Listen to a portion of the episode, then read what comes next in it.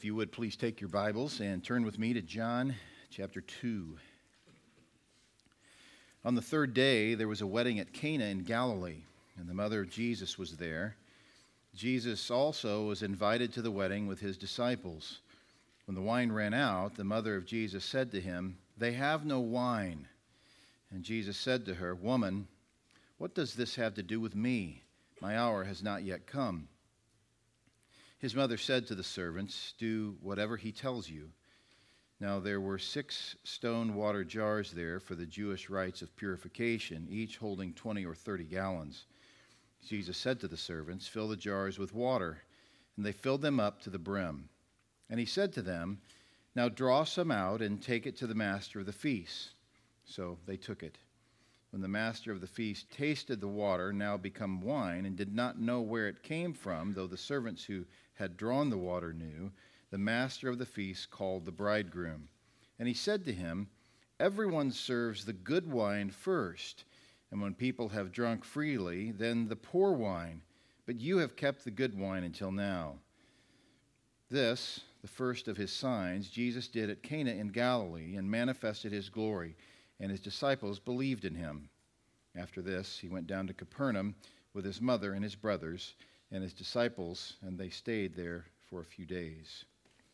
Lord, we ask that you would, in fact, bless not only the reading of, but the explaining of your word. That as we look at this text together, we might better know the person of Jesus Christ and better worship him. It's in his name we pray. Amen. John draws our attention to Jesus' first miracle so that we will believe him more dependently and glorify him more willingly. This is an amazing text of Scripture. All Scripture is amazing. But as we move into this chapter, we see a deliberate effort to communicate and expose really the first sign, the first miracle that Jesus performed. There's more to it than just that. There's more to it than just the fact that he performed a miracle. There's a sense in which a miracle is nothing for God, uh, but clearly the timing of this miracle was critical. And the timing is maybe as important, perhaps even more important than the miracle itself. As we look at this passage, you will be mindful of the false miracles that you have been exposed to in our day and age. Uh, it's not new, but there's so much going on under the name miracle. Every time something happens that surprises someone, they say, oh, that was a miracle. Or especially in the event that something happens that's truly great, they say, oh, that's a miracle. Let me just tell you that spiritual growth is not a miracle, spiritual regeneration is. When God saved you, that was the certain result of the miraculous resurrection of Jesus Christ. This is why when we ask someone to explain their understanding of the church, the understanding of what it means to be a Christian, in order for us to affirm them as a member of the body of Christ, we're looking for the resurrection. Without the resurrection, there is no hope. When Jesus was resurrected from the dead, the capstone of the Christian faith was displayed. And so, when we think of a miracle, we ought to think of something like that something that overturns the natural, not you getting a job. That's great news. And you could very well confidently and gratefully say, that's from the Lord. But not everything that's from the Lord is a miracle. The term miracle in the scripture is reserved for the overturning of the natural. You can say it this way a miracle is impossible.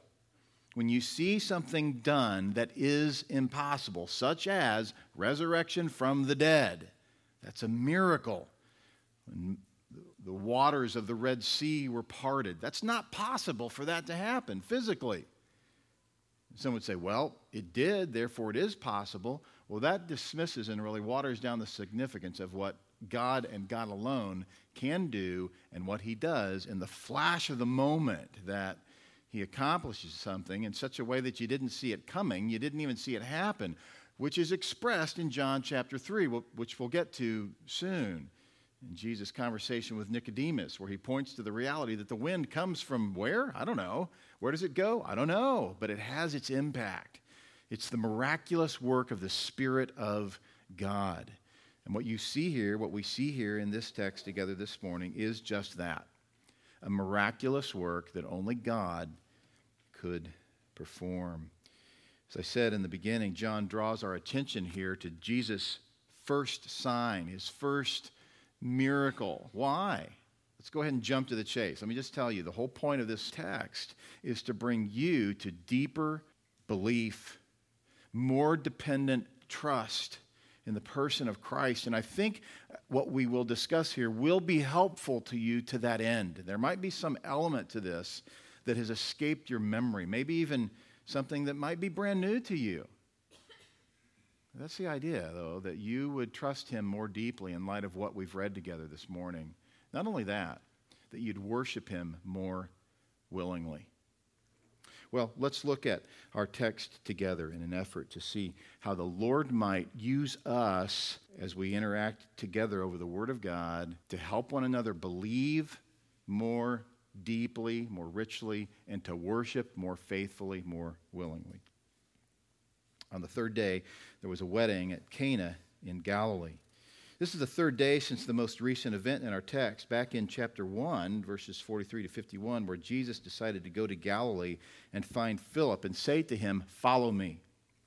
Philip found Nathanael and told him, We have found him of whom Moses in the law and also the prophets wrote, Jesus of Nazareth, the son of Joseph. And of course, Nathanael says, Can anything good come out of Nazareth? Philip says, Come and see. Philip is convinced, and Nathanael will be as well. So we are a week in here since John the Baptist was interrogated by the priests and Levites sent by the Pharisees to determine who he was. That was day one in this series. On day two, in verse 29, he announces, Behold, the Lamb of God who takes away the sin of the world. This is he of whom I said, After me comes a man who ranks before me because he was before me. That was day two. Day three, verse 35. The next day, again, John was standing with two of his disciples, and he looked at Jesus as he walked by and said, Behold, the Lamb of God. The two disciples heard him say this, and they followed Jesus. Day four, in verse 43, he found Philip and said to him, Follow me course, Philip finds Nathanael and tells him, We have found him of whom Moses in the law and the prophets wrote, Jesus of Nazareth, the son of Joseph. So, down in verse 51, he said to him, Truly, truly, I say to you, you will see heaven opened and the angels of God ascending and descending on the Son of Man. This is a reference to the Old Testament record in Genesis 28 of Jacob's dream of a ladder that stretched from earth to heaven with angels ascending and descending upon it. And in the context of this image, the Lord promises for Jacob and his offspring, his offspring will be great in numbers, like the particles of dust throughout the earth, and their blessing to enjoy massive amounts of land from the west to the east, to the north, and to the south. The ladder represents God's willingness to bless his people himself on earth and in heaven. As he says in verse 15, Behold, I am with you and will keep you wherever you go and will bring you back to this land. For I will not leave you until I have done what I promised you. That's where we left off last week. Chapter 1, where Jesus says to Nathanael, Truly, truly, I say to you, you will see heaven opened and the angels of God ascending and descending on the Son of Man. According to chapter 2, verse 1, it's the third day since that event with Nathanael. And so, as I said, we are a week in to the entire record. Verse 1 goes on to say there was a wedding at Cana in Galilee. Galilee, the greater region in which these little bitty towns are deposited here and there. Cana, among those towns, a small town for sure, much smaller than Nazareth. Weddings are critical to the display of God's goodness to mankind. What does a wedding do? It's not simply an entry into marriage. I do a lot of marriage counseling, uh, premarital counseling, and um, you know, I often will say, I'm looking forward to helping you prepare for your wedding, but what I'm really hoping to help prepare you for is your marriage. And, and so that comment left by itself could give the idea that the wedding is just kind of a, an event, just kind of a sort of a celebratory entryway into the marriage. Not true at all. The wedding is intended to be a gateway into a lifetime of displaying Christ's marriage with his bride. Any wedding in any era, in any culture, is a big deal. Now, that's not to say that there aren't weddings that aren't big deals. Some folks, you know, just kind of go to the courthouse and 30 minutes later they're officially married, and that's a legal marriage. Nothing wrong with that in terms of what's actually taking place legally, but God's better design is a wedding that represents Christ's wedding to his bride. There would be a transaction that displays a lifelong commitment that is expressive of an eternal commitment. There's no marriage in heaven, but the marriage that takes place on earth is eternal in a representative sense, in that it's earthly. Let no man put asunder, let no man separate what God has established. And so, when John points us here to this wedding event. He's not just saying, hey, it's a party, it's a fun event. There's a theological and intrinsic purpose behind the focus upon a wedding in the heart of the author, the author being God. Marriage is given to mankind, it's given to believers and unbelievers. As a pastor, I'd have no problem marrying two unbelievers. Of course, in my mind, that's a massive opportunity to communicate the gospel through a series of counseling sessions that ultimately, in my hope, would result in both individuals repenting of their sins and coming to know Christ. 1 Peter 3, verse 7, Paul says, Likewise, husbands, live with your wives in an understanding way showing honor to the woman as the weaker vessel, since they are heirs with you of the grace of life. Now, if you were to do a cursory reading of this text, you might, you might have missed that little phrase that says the grace of life it has nothing to do with eternal life. It's just the grace of life, just in general, the joy and the benefit of the common grace of having someone with whom to spend your life, to share dreams and anticipations and hopes and sorrows with. I know plenty of married, unbelieving couples who experience that natural joy. It pales in comparison to the joy of a spirit filled Christian marriage. But he says, uh, so that your prayers may not be hindered. This is really a, a deep and penetrating truth that for the man who can't seem to get a grasp on why his marriage is disintegrating and that God's not answering his prayers. I would suggest that there is high likelihood that it is rooted in his treatment of his wife. That's what Peter says.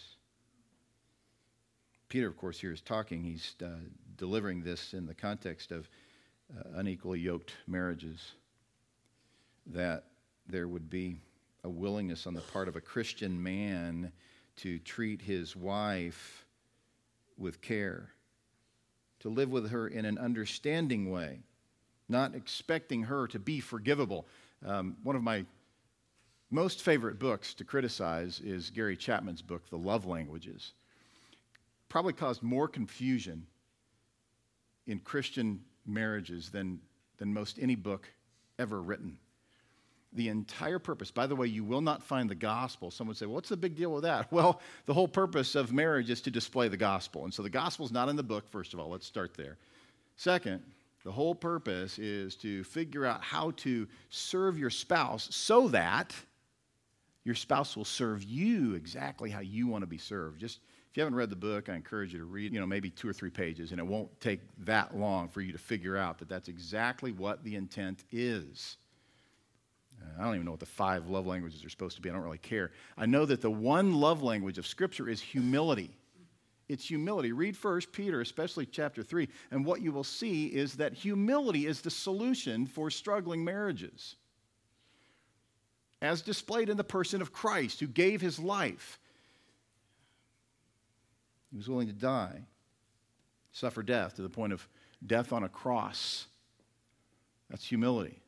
God Himself would become a man, a defenseless baby, grow into adulthood, obey His Father completely, serve mankind practically and effectively and eternally, and to give His life. That's humility. And that is what a husband is called to do, and that's what a wedding is supposed to introduce. It's my great privilege it's my great privilege anytime someone would ask me to be involved in their wedding to solemnize the marriage. My answer has never been yes, I'll do that. My answer has always been what an honor, thank you, let's talk about that. And for those uh, with whom I had that joy, there was faithfulness to be subject to truth to faithfully and willingly look with me at Scripture to see what it says about, number one, what it means to be a Christian. And number two, what marriage is. Man, have I seen the lights come on. By the way, I use the same counseling material for those who are struggling in their marriages because it's the same exact criteria by which the Lord produces joy and humility and unity and harmony all things there in 1 Peter 3 that Peter calls a man and a woman to.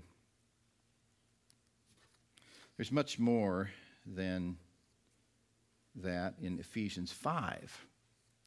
It's much more than what Peter talks about in 1 Peter 3 regarding the marriage duty, the marriage responsibility, the privilege for a man who is in Christ serving his wife who is apparently not in Christ by living with her in an understanding way, or vice versa, the wife doing the same thing. There's more to it in Ephesians 5. Listen to this Husbands, love your wives. How? As Christ loves the church. I asked a guy this one time many years ago. I asked him, Do you think you love your wife as Christ loves the church? And he said, Oh, yeah, I really do. I really do. He'd been treating her so poorly. He said, I really do. I said, What do you mean by that? He said, Oh, I just think about her all the time. I'm always, no, no, no, you're on the wrong path, my friend. You have an emotional interest in the person who sleeps in the same bed with you. That's what your interest is. That's not love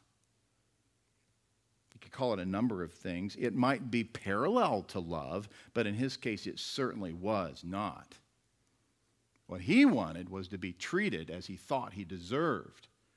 Another man I was counseling years ago, as I talked to him about the idea of living with his wife in an understanding way, his comment was, as he, and I mean his eyes were bright red, I don't understand her.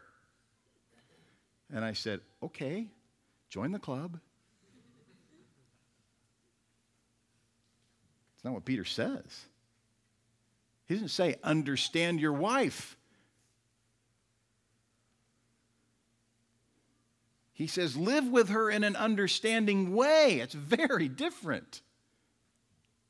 You say, well, how are they? How are they different? Sounds like the same thing. They're not the same thing. To live with her in an understanding way is to be understanding of her. To say understand her means you got her figured out. Lots of luck.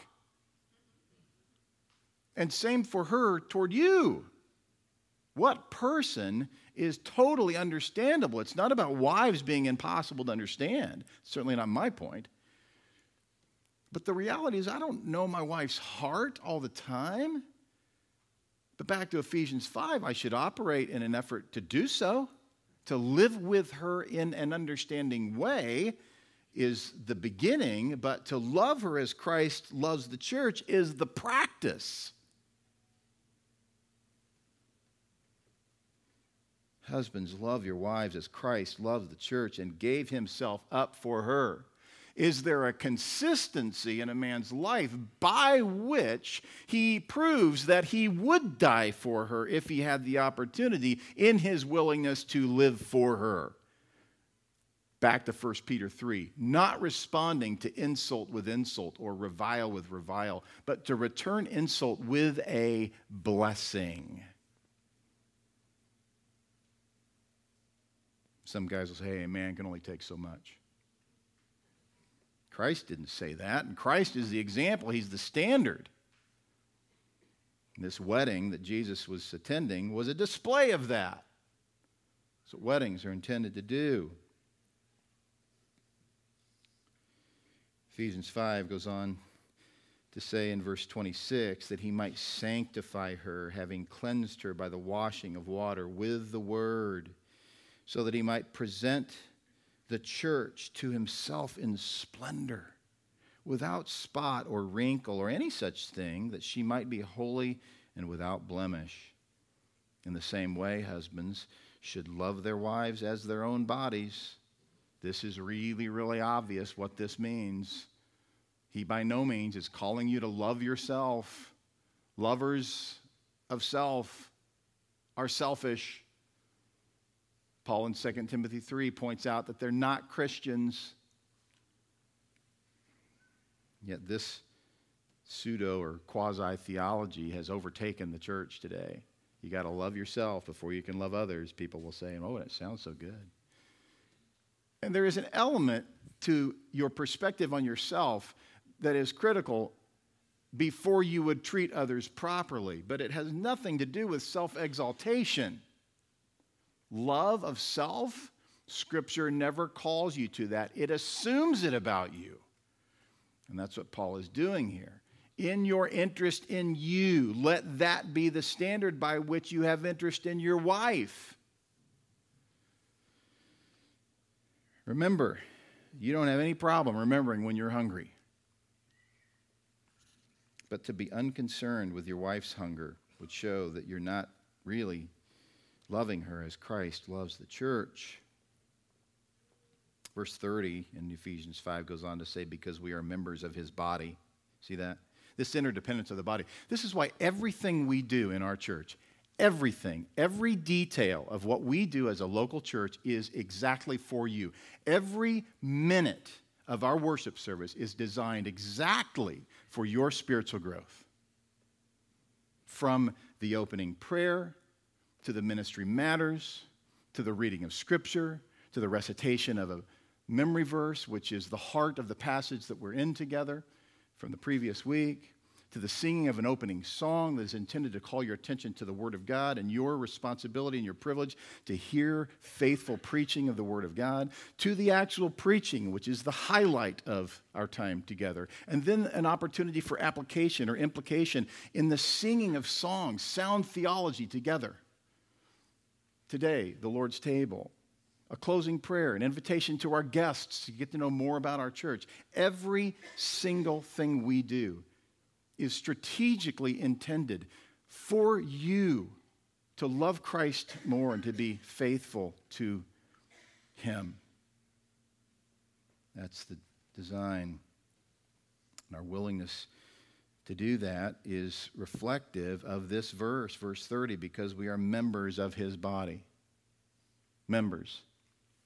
Each person equally important, equally critical to the proper function of the body. The consumer mindset with which you might have come to this church is utterly destroyed by a handful of words right there. Members of his body. So many folks who've come new to our church said, wow, this is heavy. You know, maybe you've been to a, an affirmation service where we have affirmed a new member of our church and you listen to all that and you say, wow, that's asking an awful lot. It's all right out of the Bible. It's exactly what God has designed for the body, but it's not an unbearable burden. It's a pleasant burden. It's a joy, knowing that the body takes care of itself under the headship of Christ. That's what's displayed in a wedding. That's what a wedding is supposed to communicate. The passage in Ephesians goes on to say, Therefore, a man shall leave his father and mother and hold fast his wife, and the two shall become one flesh. This mystery is profound, and I am saying that it refers to Christ and the church. It's permanent. It's permanent. It's predetermined in eternity past, and it's permanent. This mystery is profound, and I'm saying that it refers to Christ and the church. However, let each one of you love his wife as himself, and let the wife see that she respects her husband. And so that's what's going on here. And it's offensive in our culture that says, you know, 25 bucks will get you a divorce. I've seen that sign before. Of course, it costs more than that. You know that. Not just more money, but it costs your flesh. The idea is that your flesh is ripped apart. Jesus reveres marriage, he reveres weddings. He's there under invitation with the disciples, with his mother. He honors the event. It says the mother of Jesus was there, our text this morning, verse 1. The mother of Jesus was there. Notice he doesn't say the mother of God was there. She's not the mother of God. You say, wait a minute, I thought Jesus is God. That's called deductive reasoning. Get that out of your mind. Inductive Bible study. That's why we use the word inductive instead of deductive reasoning. You know, you come to these conclusions, you say, well, wait a minute. Jesus is God, the Spirit's God, Father's God, therefore Jesus is the Spirit, the Spirit is the Father. That's heresy. It's damning heresy. So, what do we believe? We believe what the Bible says. And, and we believe it without apology. It's offensive, even for believers. And by the way, like in the email I sent out to you recently, your role as a member of the Anchor Bible Church is to receive the Word of God and to go home to determine whether or not what you're being told is so. To do it faithfully, diligently. Again, not to be cherry picking, looking for things. Oh, see that? Oh, this over here, and to just pit Scripture against Scripture. And if you've gotten into a pattern of that, again, just confess that and stop doing it. But subject yourself to sound teaching. I mean, really drink deeply from the Word of God. Know that the Lord will use that pattern and that practice in your life. The idea that Mary is the mother of God. Mary is not the mother of God. She is the human mother of the human Jesus so much bad theology rooted in this text, or I should say, falsely derived from this text in John 2 in the Roman Catholic organization. Mary did not give birth to God. Does that make sense? Is that enough? Mary gave birth to Jesus. God, the second person of the Trinity, existed in eternity past. Is this a hard theology? Sure. Is it impossible? Not for the believer. No because he appraises all things. He's the spiritual man, 1 Corinthians 2, no longer the natural man. But the natural man listens to this stuff and he forces himself to just kind of acquiesce to a lot of it. But the things that he really doesn't like, he's willing to reject, saying it doesn't add up. Someone approached me a couple of weeks ago, right after the sermon, with a very encouraging word, and it was this You know, that man made theology, it's so easy to believe. It makes so much sense. And I said, You're right. You're right. Most every new believer comes into the faith believing that he chose Christ. It's so easy to believe. It's so soul warming. It's so self esteem building. But in time, when you're taught well and you're faithful to Scripture, you begin to see truths and you begin to see the reality that this was the mother of Jesus, not the mother of God. Mary was likely related to those in the wedding party. Nazareth was a small town itself. Cana, where the wedding takes place, is much smaller, maybe a 100 people, maybe a few hundred people at this wedding. Most everyone's related. Mary was not only invited, but apparently involved in the administration of the wedding event. She had some stake in it for the wedding party. Verse 2 says Jesus also was invited to the wedding with his disciples. This is still quite early in Jesus' earthly ministry, but not only he, but those who followed him closely were specifically invited. Verse 3 When the wine ran out, the mother of Jesus said to him, They have no wine. Now, this is not a parable, right? It's not a parable. It is a historical event wherein Jesus' first miracle takes place. Well, there's much to be gleaned spiritually. You don't want to miss the point that these are real people with a real problem about to experience a real solution. Once you understand this, there's no need to search out too much hidden or symbolized spiritual lesson. The meat should easily fall off the bone once you understand this text. Now, I'm not saying that there is no spiritual lesson here. There is. My point is, don't be looking high and low for some spiritual application in your own life, which is often the case with deductive Bible study. With Bible study that just kind of looks at the text and says, okay, now how does this apply to my life? That's really the goal of bad Bible study. What does this have to do with me? Well, it has a lot to do with you, but the core issue is in the text and what has happened.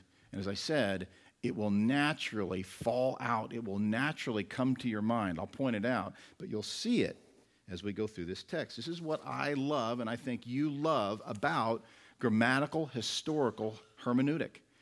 It forces you to look at what the text actually says, and it forces you to reckon with that. A false man made theology just wants you to feel better about you and dismissing the things that you see in Scripture and doing so with some measure of passion. More about that later regarding how this is all going to come together. You'll see the spiritual emphasis. But for now, Mary, who raised Jesus and whose husband is gone from the picture, we don't hear from him from since quite some time back. Jesus was 12 years old. That's the last expression we hear of Joseph. He's presumably dead, and so Jesus and Mary's relationship is greatly influenced by that. Joseph, a faithful and godly earthly father, now absent, would have meant that Jesus, the oldest of a number of sons, would have been the head of the house. And you could say he would most certainly have been dependable, a reliable oldest son. Now, Mary would not have known that Jesus was about to perform a miracle, but she certainly would have known that he was special and that word really doesn't conjure up what we're talking about here. She wouldn't have known that he would perform a miracle, but she certainly knew that his life was a miracle, directly from God as he was given to her and to mankind by having been made with child by God the Holy Spirit and informed of it by an angel of the Lord.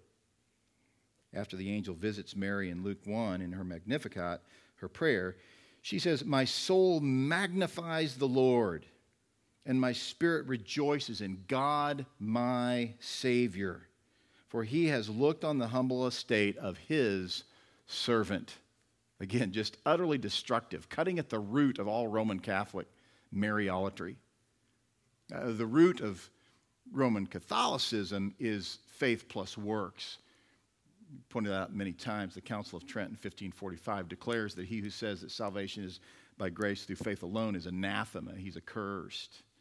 The Council of Trent goes on repeatedly to explain that salvation is rooted not only in what Christ accomplished, but what those who respond to it accomplish. That's Roman Catholicism at its root. But this very substantial expression of that comes in worship of Mary, with which Mary would be utterly mortified if she had any awareness of it, which she doesn't. But this worship of her really displaces worship of Christ. She worships him today. She was trusting in him for what? For salvation. She was a sinner. She's a godly woman, blessed of, of all women, but in need of a Savior. And she refers to him that way. Jesus would have been reliable. So for her to come to him would have been an expression of some sort of expectation. You see, he had never sinned. Every bit of counsel he ever gave was spot on. Every performance of every task his mother or father had given him would have been done with perfection. You know, you would never have gone back and said, Oh, but you, you missed this. Any parents ever do that? Does that happen to you too? I asked you to do two things. You only did one. No, not with Jesus. He would have done three, right? Gone the extra mile, for sure. He never colored things to make himself look better. How could you look better than perfection? He never did anything to gain anything. He knew what was best, and he wanted what was best. So he didn't have any interest in manipulation. So for Mary to go to him and say, They have no wine, was what she would have done naturally. But in this case, it was clear that she had some expectation of him to do something. She had something in her mind in terms of expectation. We don't know what it was. But she went directly to him as a representative of the wedding party. Hey, son, the wine is gone, and you're awesome. Do something. Roman Catholic theology really misses the point here, declaring that this is an expression of Mary's authority over Jesus. Quite the contrary, it is an expression of her trust in Jesus to accomplish something good. And he doesn't respond with simple obedience of a son to his mother. Verse 4 says, Jesus said to her, Woman, I don't think I ever called my mom a woman. Uh, okay, now you know, different culture, different language. Somewhere between woman and lady is what this means. Certainly wasn't disrespectful like it would be if you said that to someone that you'd never met. You know, you see somebody in the grocery store, hey, woman, you know, that's rude. That's certainly not what Jesus was doing here. But it also was not really any significant effort to exhibit honor. It wasn't being dishonorable, but it wasn't a heightened term. It wasn't a term of majesty, certainly not of co redemptrix. Just a natural term that he uses for his mother. And by the way, he doesn't change his mindset that leads him to use this word here because he says it right before he dies. It's the same term. He says it to her.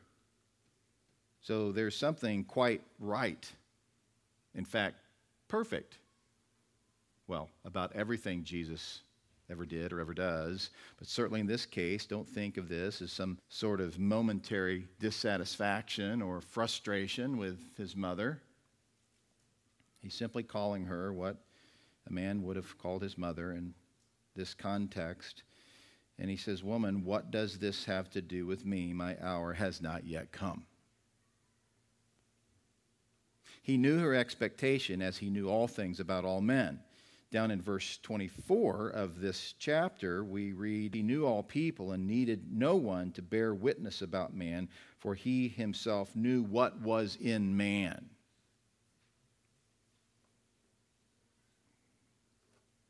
Jesus knew the details. They're not given to us. But what we know is that he knew the details of what her intention was, so he felt the need to tell her that his time had not yet come. What time? The time for him to reveal himself to be what she knew about him from the angel. That's what she knew. She also had her experience with him. Certainly, he would have disclosed something along the way of the theology of the resurrection, his death, his life. But he's saying, This is not my time. There was some expectation on her part that the time might have come. Here it is. There's a problem. You're a problem solver. You're the ultimate problem solver. In fact, you're sovereign over problems. Maybe now is the time where you will expose yourself as the one who has been given to Israel, as declared by John the Baptist. That's why John baptized, that he would be seen and embraced by Israel. But his time had not yet come. For her, for Mary, this was the day the Jews had all been waiting for. Let's show this wedding party who you are. But Mary also knew and understood and embraced her new role in his life. Verse 5 says, His mother said to the servants, Do whatever he tells you.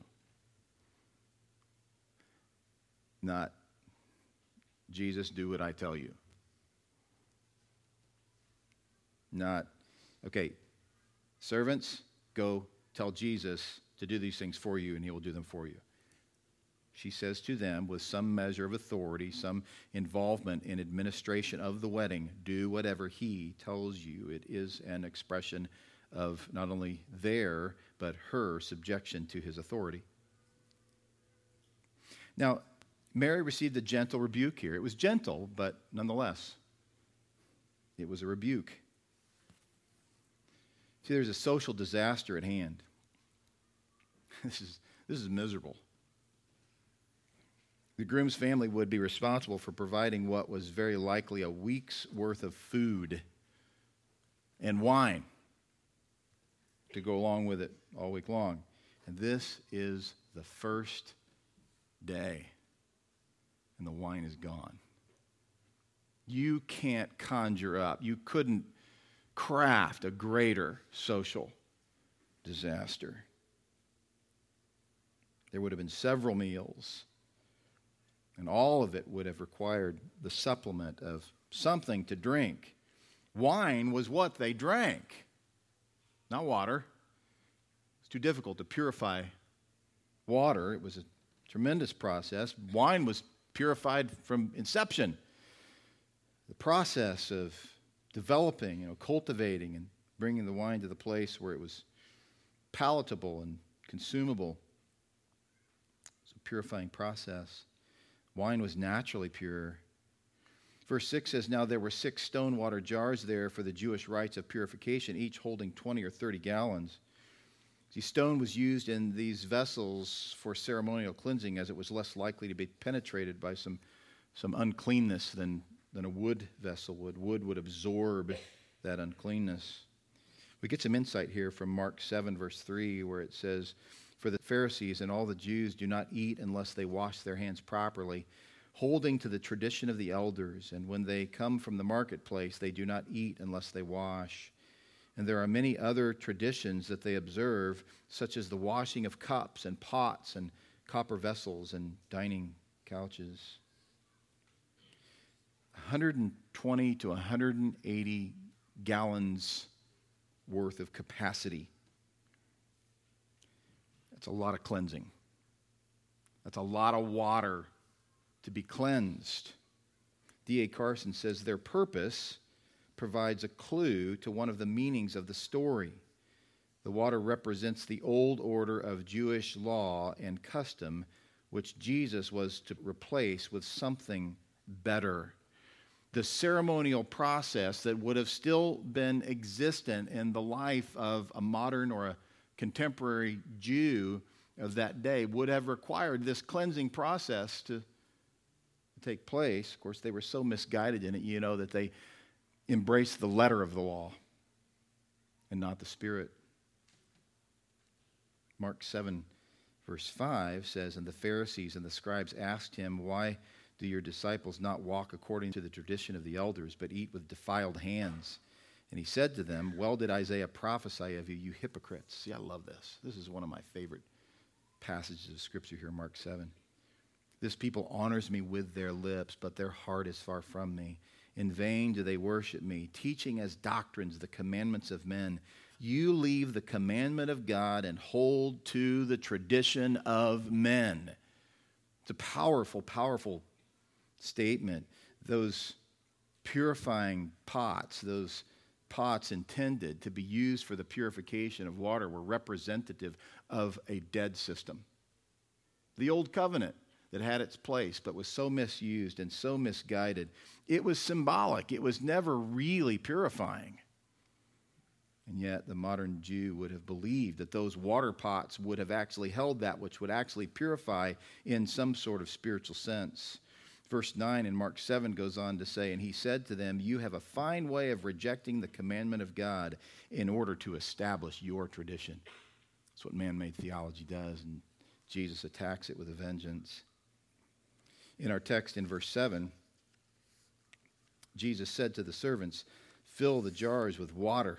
And they filled them up to the brim. Filling them to the brim would have prevented him from adding anything to them. Whatever trickery they might have suspected him to engage in would have been prevented by that.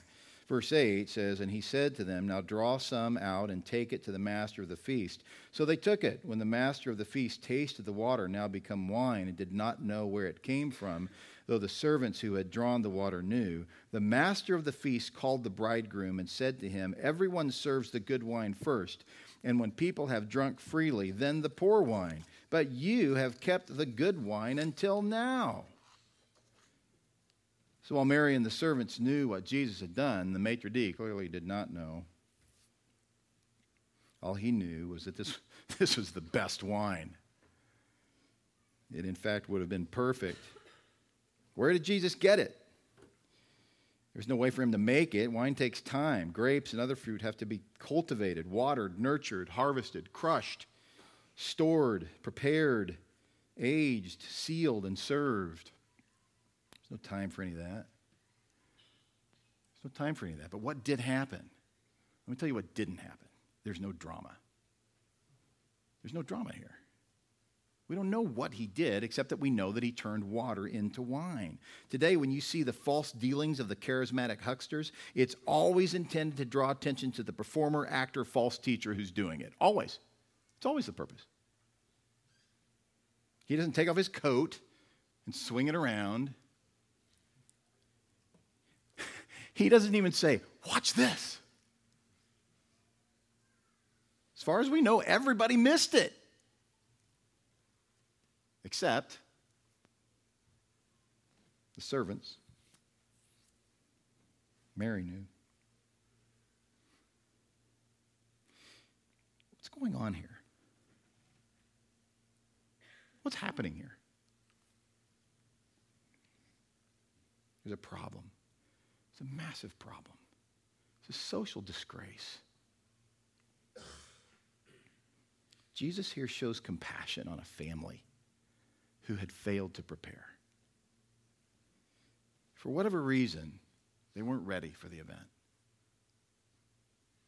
And humanly speaking, Jesus fixes it with compassion. Apparently, the wedding coordinator had failed. The bridegroom was shamed. Again, it says, The master of the feast called the bridegroom and said to him, Everyone serves the good wine first. And when people have drunk freely, then the poor wine. But you have kept the good wine until now? This is common to every culture in every time frame. You do the same thing out of love for your guests. You buy what you know is going to be good and pleasant. You, you work hard to make it enjoyable pleasing. As far as the bridegroom knew, this was the best wine he had. He provided that which he thought was adequate in quality and in volume, but he had underplanned. His role during a Jewish one year betrothal would have been to prove to his bride's family that he was worthy of her, able to take care of her. And he would have been ruined in the moment disaster, shame, complete failure. But Jesus, in his compassion, now, this is a real story. You remember that, right? It actually happened. And the joy and the, the relief the bridegroom would have known in this moment would have been inexpressible. Jesus, in his compassion, not out of a desperate effort to please and obey his mother, but out of compassion, provided wine. And he provided the best wine, the purest, most perfect, sweetest, completely pure wine. Verse 11, and this is the point. This is the point. This, the first of his signs Jesus did at Cana in Galilee and manifested his glory. And his disciples believed in him. That's the point. It's a real event, it's a real story, it really happened. And Jesus takes this opportunity to display his glory. It's not yet his time. His hour has not yet come. That didn't change. What hour? The hour of his first miracle? No, that time had come. But the hour of the full display of all that he is and all that he would do? No. But the time had come by way of his first sign, his first miracle, to do what? Display his glory. His glory. He's the God man. He's not just man, He's not the God of Docetism, where God exists in an image. He's the God man. The incarnation is not only true, it's critical. Mary knew him to be her son. Now she knows him to be the miracle worker, Jesus, the miracle worker. And this proved his deity. Now, let me tell you this for you. What does this have to do with you? What does this mean for you? Let me say it this way there is no less glory in this moment for you to have read this text than there was when it happened.